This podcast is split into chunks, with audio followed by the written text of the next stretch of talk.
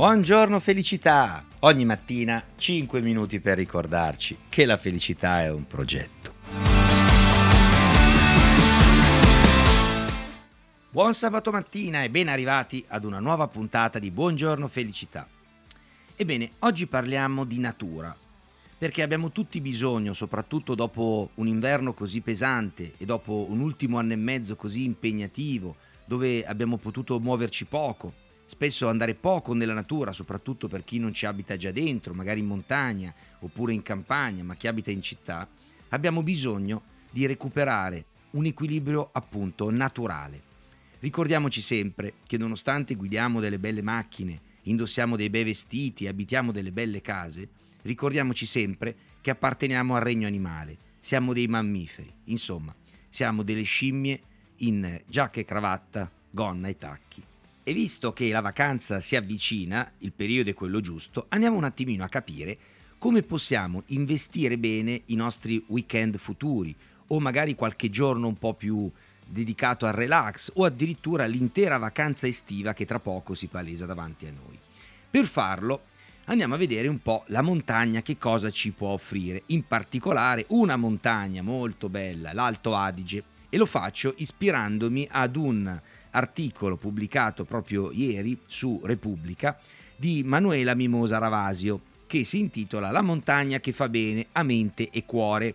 Andare a piedi nudi in Val Casies o in Val d'Ultimo, provare gli esercizi mindfulness nelle foreste o imparare le regole del respiro in Valle Aurina. Ecco i luoghi e i modi per rigenerarsi. E a questo proposito facciamo riferimento ad un libro che è appena stato pubblicato, I luoghi che curano, pubblicato da Raffaello Cortina, editore, e l'autore Paolo Inghilleri, docente di psicologia sociale all'Università di Milano.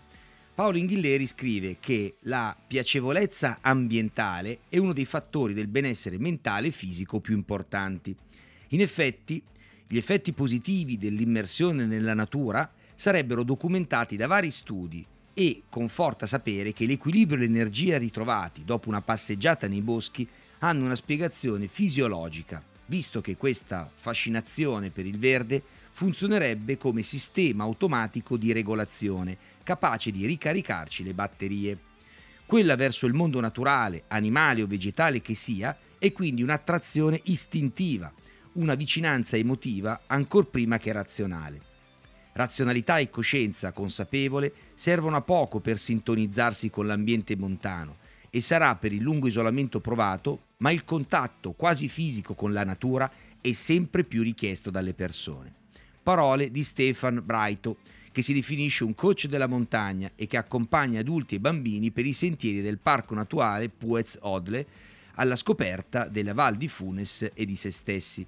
La pandemia, dice, ha accelerato il cambiamento già in atto nell'uso e consumo della montagna. Oggi c'è maggior desiderio di diventare un tutt'uno, di concepire anche una semplice escursione come una salita alla propria montagna interiore e conquistare così una nuova libertà.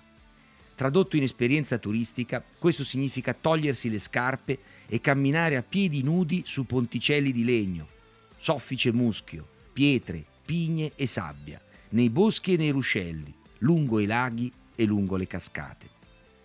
Percepire con i piedi l'umidità di un prato, il caldo delle pietre, il freddo di un corso d'acqua è una scossa rivitalizzante. E anche se all'inizio bisogna sapere come appoggiare il piede, lavorare su un equilibrio e postura, fare attenzione alla corrente, il barefoot è adatto a tutti. La sfida è semmai quella di affrontare, oltre ai percorsi ad hoc, i normali sentieri riservati al trekking, dice Andrea Bianchi, fondatore de Il Silenzio dei Passi, prima scuola italiana di barefoot hiking che organizza corsi e seminari e autore di diversi libri sul tema.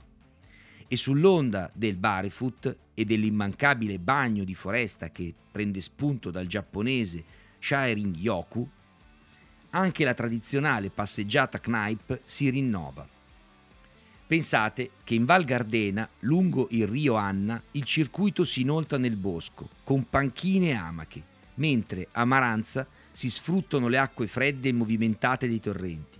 Pratiche semplici che ci possono portare a casa. Secondo le analisi del Global Wellness Institute, infatti, quello che si chiede oggi a una vacanza all'insegna del benessere è avere la possibilità di sperimentare nuovi comportamenti per imparare come vivere meglio. Ed è indicativo che oltre al banale cammino a piedi nudi, il nuovo benessere si concentri anche sul normale respiro. In Valle Aurina, infatti, dove fino a giugno si terranno gli eventi del Mindful Mountain Days e a luglio il Mountain Paradise Yoga, gli hotel Respiration Health garantiscono un team di specialisti per chi ha problemi di allergie, ma anche per chi ha particolari sofferenze e vuole scoprire nella gestione del respiro consapevole la strada maestra per la routine olistica del benessere.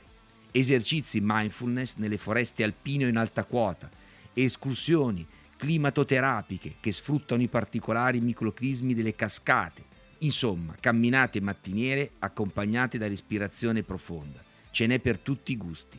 Per non dimenticare poi le sessioni quotidiane di Tai Chi e Qigong sul prato delle malghe, per rinforzare la concentrazione come se la desiderata rigenerazione dovesse ridisegnare l'intera quotidianità.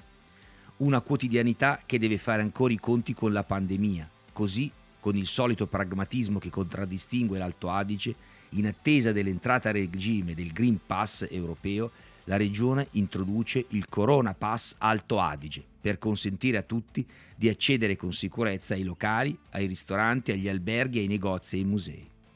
Insomma, ragazzi, bellissimo questo articolo, ha, pensate che mi ha rilassato solo leggervelo e guardare queste bellissime fotografie che mi dispiace non posso mostrarvi attraverso un podcast però vi rimando al sito www.sudtirol.info scritto suedtirol.info andate a vedere tutti i percorsi e tutte le soluzioni che propongono in Alto Adige per questa estate perché lo trovo veramente fantastico invece di andare in discoteca, nel casino, nel traffico delle automobili, innervosirvi perché non trovate parcheggio, dedicatevi delle fantastiche passeggiate sotto le cascate, nei ruscelli, nei boschi, tra la natura, a sentire gli uccellini, le foglie, il vento e perché no, il silenzio.